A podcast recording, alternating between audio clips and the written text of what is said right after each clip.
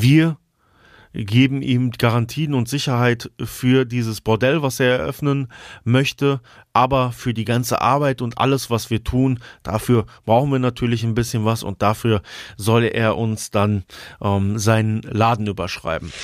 Und das war für mich das erste Mal in meinem Leben auch, äh, die Telefone abgehört wurden. Das war noch eine Zeit, wo man das tatsächlich auch noch hören konnte Vielleicht habe ich das gar nicht gemerkt. Äh, mit diesen ganzen oberflächlichen Gangster-Bekanntschaften, Freundschaften, die ich da hatte, hat mir schon so wirklich ein Kompagnon gefehlt.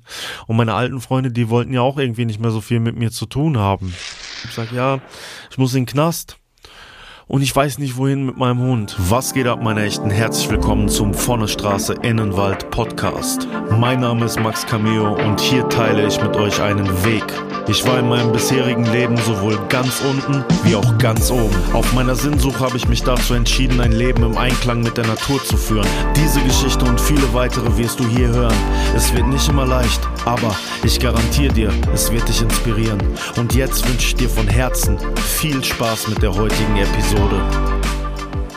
Herzlich willkommen und schön, dass du wieder mit am Start bist hier im Vornestraße Innenwald Podcast. Mein Name ist Max Camillo. Wenn du mich supporten möchtest und diesen Podcast, dann bewerte bitte diesen Podcast. Das hilft mir und ist für dich nur ein kleiner Schritt, den du tun musst, mit deinem Finger auf den Reiter gehen, wo du diesen Podcast bewerten kannst und dann eine möglichst gute Bewertung abschicken. Vielen Dank dafür. Jetzt, bevor wir beginnen, gibt es einmal ganz kurz Werbung vom Sponsor dieser Folge.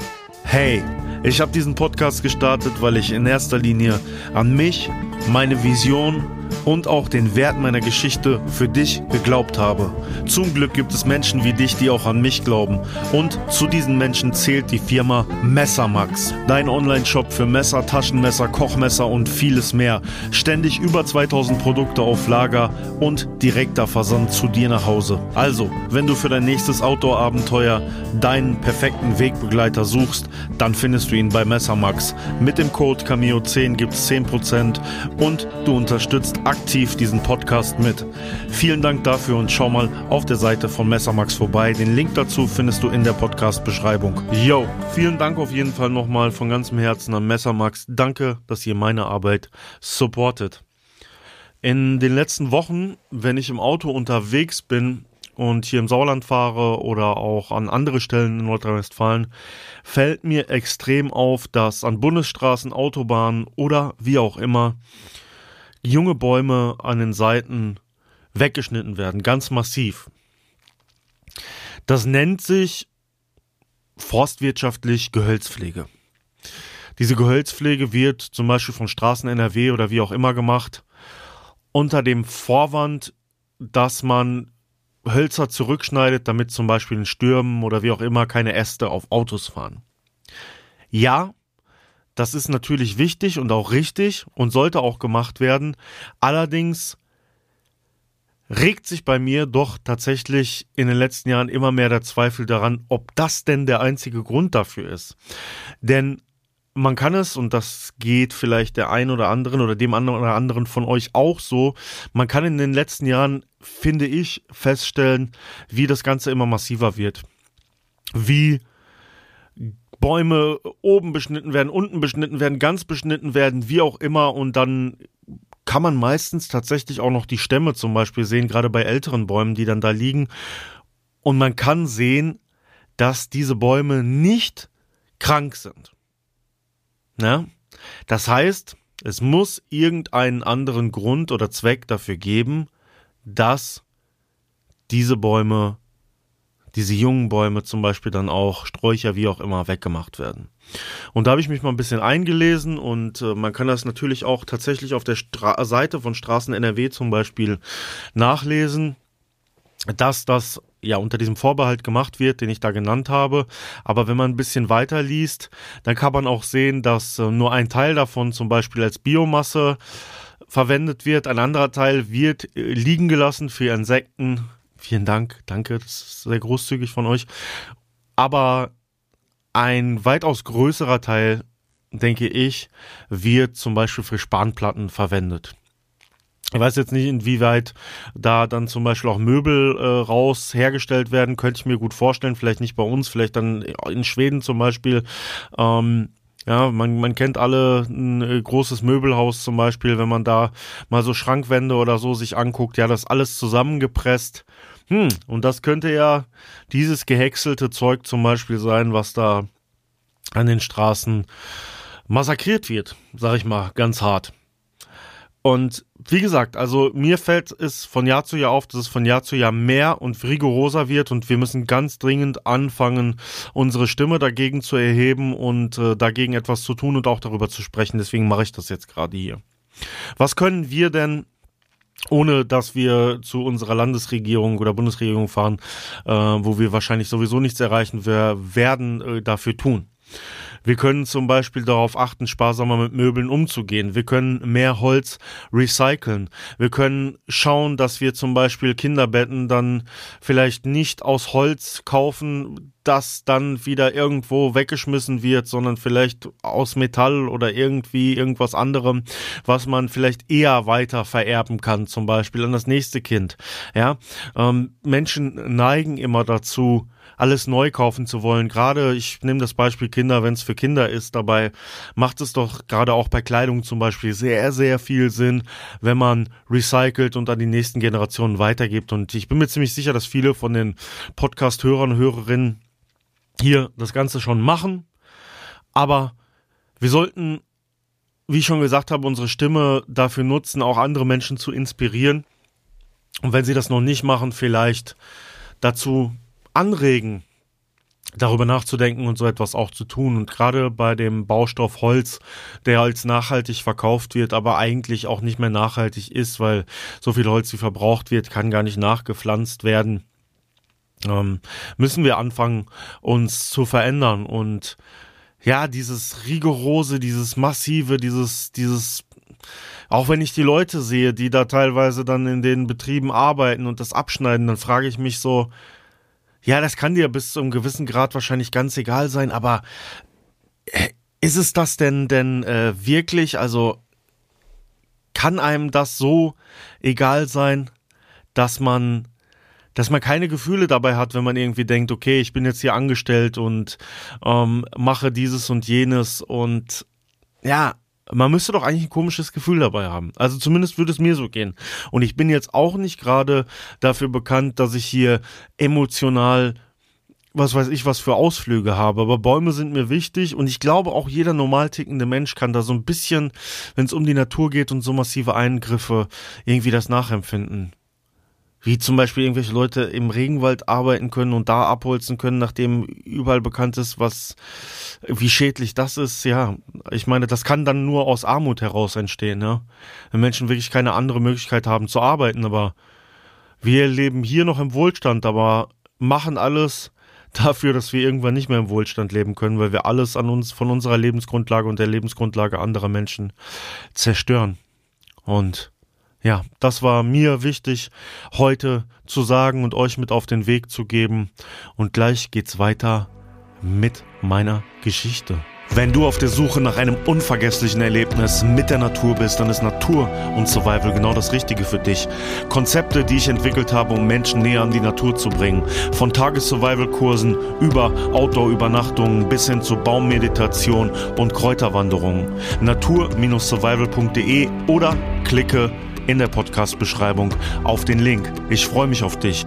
In der letzten Episode haben wir noch Zeit in Köln verbracht, die gefühlt dann bald zu Ende war.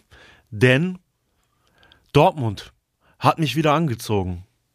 Ich hatte angefangen mit jemandem, den man auch meinen Mentor nennen könnte, Geschäfte zu machen. Diese Geschäfte haben sich immer weiter aufgebaut. Und es wurde immer konkreter, dass das alles auch nur weiter funktionieren kann, wenn ich nach Dortmund umziehe. Und in diesen Umzug und die erste Zeit in Dortmund, da nehme ich euch jetzt mit. Wir sind nach Dortmund gezogen, hatten eine Wohnung gefunden in der Dortmunder Nordstadt Nordstadt ja nicht gerade dafür bekannt, dass dort ähm, die Leute aus dem Kreuzviertel, das ist ein besseres Viertel zum Beispiel in Dortmund, ähm, sich die Klinke in die Hand geben, sondern sehr verrufen, ja, hinterm Hauptbahnhof, die Linienstraße zum Beispiel. Dann, dort habe ich in der Nähe gewohnt, der ähm, Bürgerpark am Koininghaus, wo ja sehr viele Substanzen durch verschiedenste Hände gehen. Also, es war schon wirklich dann Straße, war früher ja auch schon dann in Dortmund viel unterwegs gewesen, den Malibu Club gehabt und viele Sachen erlebt, aber es hat mich auch nicht abgeschreckt, ja, es war nicht so, dass ich gedacht habe, oh, Nordstadt ziehen und jeder lacht jetzt über mich, war aber auch teilweise dann so, andere Leute gesagt, ja, kannst ja in Nordstadt ziehen, aber wir hatten wirklich eine ganz nette Masionettwohnung irgendwie da in einem ganz coolen Haus. Ja, wie kann man das Haus beschreiben? Also die Straße war irgendwo, alle, alle Häuser waren irgendwo voller Graffiti und wie auch immer, nur ja, unser, unser Haus irgendwie nicht. Ja. Weil ja, ich von Anfang an auch irgendwie mit den richtigen Leuten zu tun hatte und dann ging da keiner, ging da irgendwie keiner dran. Das wurde kurz bevor wir dort einzogen auch renoviert und es ist tatsächlich auch so, ich bin letztes Mal nochmal da vorbeigefahren, äh, es ist tatsächlich so, dass das Haus immer noch einigermaßen sauber ist im Vergleich zu den anderen Häusern ja, das Straßenbild, was sich dann da so vor, für mich vor der Haustür ergab, war schon ein bisschen was anderes als Köln-Kalk. Köln-Kalk war ja jetzt auch nicht gerade luxuriös aber, und auch sehr verrufen, aber äh, Nordstadt ist was ganz anderes, Leute, das sage ich euch, ja. Also, was man da alles zu sehen bekam, tagtäglich, äh, da muss man für gemacht sein, aber es hatte für mich einen gewissen Charme und ich mochte es und ich habe die Zeit dort auch tatsächlich zumindest was die Wohnlage anging, genossen. Also ich war gerne in diesem Park, wo um mich herum Dinge verkauft wurden und habe dort im Sommer gesessen und die Zeit genossen. Einfach, weil ich ja immer mit dieser Atmosphäre, dieser Ghetto-Atmosphäre, Hood-Atmosphäre, wie auch immer, klarkam.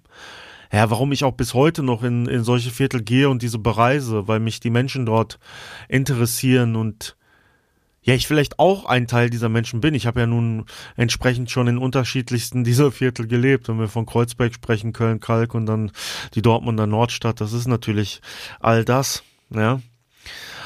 Ja, dort haben wir dann also gelebt und äh, die Finger, die Firma fing immer weiter an, ähm, Gestalt anzunehmen. Um das nochmal kurz zu wiederholen, was wir gemacht haben. Wir haben zum einen diese Klamottenmarke gemacht, äh, so eine Gangster-Klamottenmarke, die wir auch sofort an die Straße an Leute gebracht haben. Also Leute aus großen Motorradclubs haben das getragen. Wir waren in der Tattoo-Szene auch dann sehr aktiv.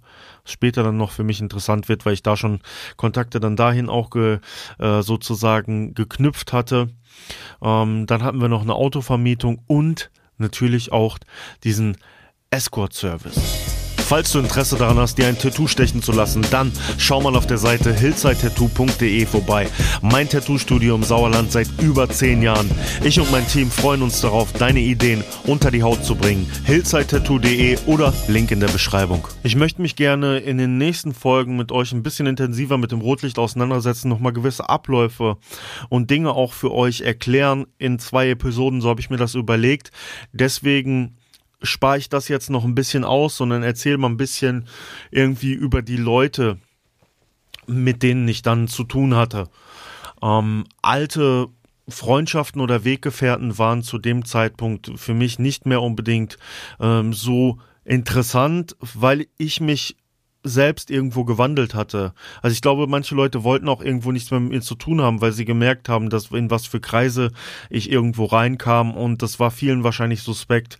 Ähm, meine Freunde haben mich nie verlassen, sind auch heute noch meine Freunde, aber zeitweise hatte ich da tatsächlich wirklich mit anderen Leuten zu tun, aber es ist nie so gewesen, dass jetzt irgendwie böses Blut zwischen mir und engen, engen Kindheitsfreunden äh, zum Beispiel auch gab oder Menschen, mit denen ich viel Zeit äh, verbracht habe. Auch mein bester Freund, den ich ja ja jahrelang tatsächlich ähm, nach dieser ersten Prostituierten und dem allen aus den Augen verloren hatte, den habe ich auch danach dann wieder intensiver in mein Herz geschlossen und äh, wir verbringen inzwischen viel Zeit auch wieder miteinander. Aber die Jungs, mit denen ich da zu tun hatte, äh, die waren ein bisschen anders drauf und wir waren durchaus eine sehr illustre Crew, die sich da zusammengetan hatte. Allen voran war, wie gesagt, dieser Bekannte, den ich vor ein paar Jahren kennengelernt hatte, als ich dieses Auto gesucht hatte. Der war sozusagen im Grunde genommen der Kopf äh, der ganzen Geschichte. Jetzt nicht Kopf im weiß ich nicht, Unterweltsinne, sondern er war schon so wirklich so ein bisschen ähm, der, der vorne wegging, zu dem vielleicht auch die anderen und ich auch aufgeschaut haben. Ja, weil er hat es straßenmäßig sehr viel erreicht. Und ja, war, er war einfach eine Erscheinung. Er war einfach eine Entscheidung. Viele Leute kannten ihn, viele Leute respektierten ihn, viele Leute fürchteten ihn. Und wenn du mit ihm warst, dann war das wirklich was Krasses. Und für mich als so junger Pisser war das auch so eine Sache. Wir hatten dann noch jemand anders dabei, der der, ja, vielleicht der, der Lustige in der Truppe war, der aber auch ein guter Hauer war. Ähm, den konntest du sehr gut auf Leute ansetzen. Also wenn du gesagt hast, hier so und so, dann hat er gemacht oder weiß ich nicht, wenn er über die Straße gelaufen ist und ihm einer, äh, weiß ich nicht, aus 20 Metern nicht gebremst hat, dann ging er auch hin, hat den direkt aus dem Auto gezogen. Aber das hat alles hat er dann immer sehr ruhrpottmäßig lustig kommentiert, dass äh, seine ja vielleicht auch Probleme, die er vielleicht hatte in seinem Leben, dann gar nicht so ernst zu nehmen waren. Heute habe ich gehört, geht es ihm sehr schlecht aufgrund von jahrelangem Kokainkonsum. Ich weiß allerdings nicht, ob das stimmt. Das hat mir jemand erzählt. Ähm, ja, war jemand, der mit, mit dem anderen und, und mir schon die meiste Zeit verbracht hat. Wir hatten noch jemand anders oder zwei andere noch dabei, die auch sozusagen mit dieser Crew oder mit in dieser Crew waren im erweiterten Kreis. Der eine war wirklich jemand, der ähm, einfach dabei sein wollte, ein ganz gutmütiger Kerl, der ja, aber trotzdem auch über die ganzen Jahre mit meinem Kollegen, mit dem ich das hauptsächlich gemacht habe, verbracht hatte und schon so ein bisschen auch schlitzohrmäßig unterwegs war, aber der war jetzt nicht so ein Hauer wie der andere irgendwie, aber hat äh, die Truppe auch äh, abgerundet. Dann gab es noch jemanden, der im etwas entfernteren Kreis auch mit dabei war, der ähm, schon einen Sohn hatte und sich deswegen auch aus vielen Sachen irgendwo raushalten musste.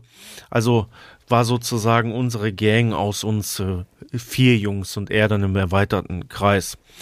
Ja, und ähm, wir haben dann viele Sachen zusammen gemacht. Ich würde sagen, dass ähm, ja mein Bekannter aus alten Tagen und ich sozusagen schon die geschäftstüchtigsten waren. Bei den anderen war das immer so, dass man die teilweise zu Sachen mitgenommen hat oder involviert hat, aber wir beide waren so wirklich diejenigen, die dann ähm, äh, Sachen gemacht haben. Was wir gemacht haben, kann ich und will ich ähm, nicht sagen und werde ich auch nicht sagen, weil ich hier niemandem in seinem Persönlichkeitsrecht zu nahe kommen möchte. Aber ähm, eine Anekdote, die habe ich mir für euch rausgelegt und die werde ich euch jetzt ähm, einmal erzählen, weil ja das nicht strafrechtlich in irgendeiner Weise relevant war. Also wir hatten das alles am Laufen und ähm, ja, man war dadurch auch schon ein bisschen bekannter, sage ich mal. Ähm, ja, der Bekannte sowieso, weil er schon jahrelang in diesen ganzen Milieus unterwegs war. Und äh, da ist jemand an uns herangetreten, der ein äh, Bordell eröffnen wollte. Und der hat nach Frauen gesucht. Und da war natürlich bei ihm, bei mir, dann an der richtigen Adresse. Und ähm, der Typ, der das wollte, der hatte allerdings auch ähm, äh, ein, ein Telekommunikationsladen, möchte ich jetzt mal so sagen. Und eigentlich hatten wir uns damals gedacht, dass wir den Typen ein bisschen rippen wollen. Hm? Haben uns gedacht, okay, wenn der, wenn der, wenn, wenn der, wenn der große, lange Breite da ankommt, das, das macht nichts. Ich pass auch nicht so irgendwie, das wird äh, für den Typen vielleicht so einschüchternd äh, wirken. Äh, wir brauchen irgendjemanden von uns, der den, den äh, osteuropäischen Luden macht, äh, den Typen irgendwie da reintrickst, dass er uns äh, den Laden überschreibt. Ja, also wir geben ihm Garantien und Sicherheit für dieses Bordell, was er eröffnen möchte, aber für die ganze Arbeit und alles, was wir tun, dafür brauchen wir natürlich ein bisschen was und dafür soll er uns dann ähm, seinen Laden überschreiben. Ja, dann haben wir den einen aus dem erweiterten Kreis, der immer so gerne dabei sein wollte, war ein bisschen, bisschen kleiner. Den haben wir, haben wir gefragt, kannst du das machen, kriegst du das hin? Und er hat sofort irgendwie auch mit so einem osteuropäischen Akzent, natürlich. Dann haben wir dem eine Lederjacke angepackt und äh, gesagt, hier, pass auf, äh, du triffst dich mit dem. Ja, und dann gab es tatsächlich mehrere Treffen irgendwie mit dem Typen. Ähm, und äh, wir haben den Klopper auch irgendwann dann mitgeschickt, weil der Typ irgendwie, wir hatten auch das Gefühl, dass der uns auch irgendwie lenken will. Ne? Da muss man auf der Straße sowieso immer aufpassen. Naja, ist eine Geschichte, die ich nicht zu weit ausführen möchte. Auf jeden Fall hat der eine mit der Lederjacke sich sehr viel Mühe gegeben, das einzustielen und es wäre auch fast dazu gekommen. Leider hat es am Ende des Tages aber nicht funktioniert und deswegen hat der Klopper äh, dem Typen dann nochmal ähm, auf die Fresse gehauen und äh, ja, so ging die ganze Geschichte zu Ende. Das sind halt so Sachen, die in solchen Kreisen und Milieus immer wieder passieren. Das kann man auch bei anderen Protagonisten bei YouTube oder wie auch immer hören, dass äh, solche Geschichten immer vers ver versucht werden und äh, Leute, die in bestimmten Milieus unterwegs sind, die kann man auch einfach nicht trauen. Und äh, so war das irgendwo äh, vielleicht auch bei uns. Ja, also ähm, wir waren auch in keinster Weise irgendwo vertrauenswürdig und haben immer mit einem Auge so geguckt und mit dem anderen Auge so, einfach weil man das in, in bestimmten Kreisen irgendwo so macht. Ja?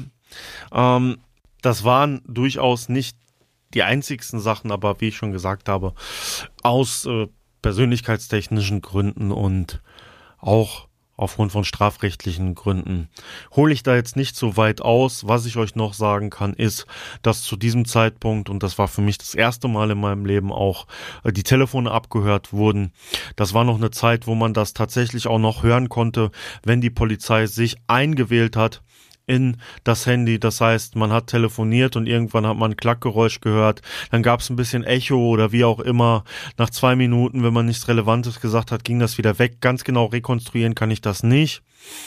Aber ähm, da habt ihr so ein bisschen so ein Bild neben jetzt so einer kleinen lustigen Episode tatsächlich, ähm, in was für einem Umfeld ich da unterwegs war und äh, dass es für mich natürlich da ich auch relativ jung war, natürlich irgendwo unterwelttechnisch ein großer Sprung war und ähm, auch viele Gefahren eigentlich für mich hätte äh, birgen können. Hm? Das heißt, ich habe zu dem Zeitpunkt, muss ich ganz ehrlich sagen, war ich dumm, habe ich überhaupt nicht darüber nachgedacht, was das überhaupt bedeutet. Ich habe mich cool gefühlt, weil ich mit Leuten zusammen war, deren Te Telefone abgehört wurden und ich sozusagen mit in diesem Dunstkreis war und äh, man sozusagen so unter Beobachtung stand. Aber ähm, im Nachhinein, viel später, habe ich mir dann nicht viel später, also dann, als das Ganze zu Ende ging irgendwann, ich mir dann schon gedacht, ey, Alter, hier hätten, hier hätten echt viele äh, Sachen noch anders laufen können und passieren können. Und ähm, ja, es war das ein oder andere Mal auch tatsächlich brenzlig für mich und dazu wird es ja bald in Schriftform dann auch tatsächlich nochmal ähm, mehr Sachen geben. Da freue ich mich, wenn ich das endlich, endlich ein bisschen größer hier anteasen kann, aber kann ich leider noch nicht, aber äh, da werden wir bald auf jeden Fall drüber reden.